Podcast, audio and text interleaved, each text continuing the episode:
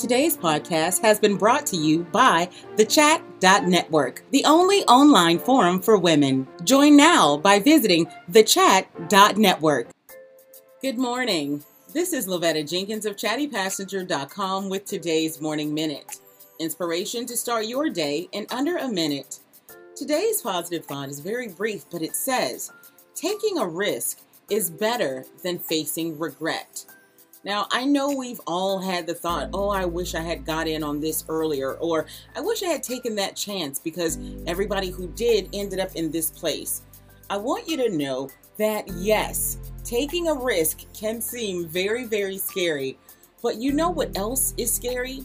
Being in the same place five years from now, being in the same place financially, mentally, or physically 10 years from now.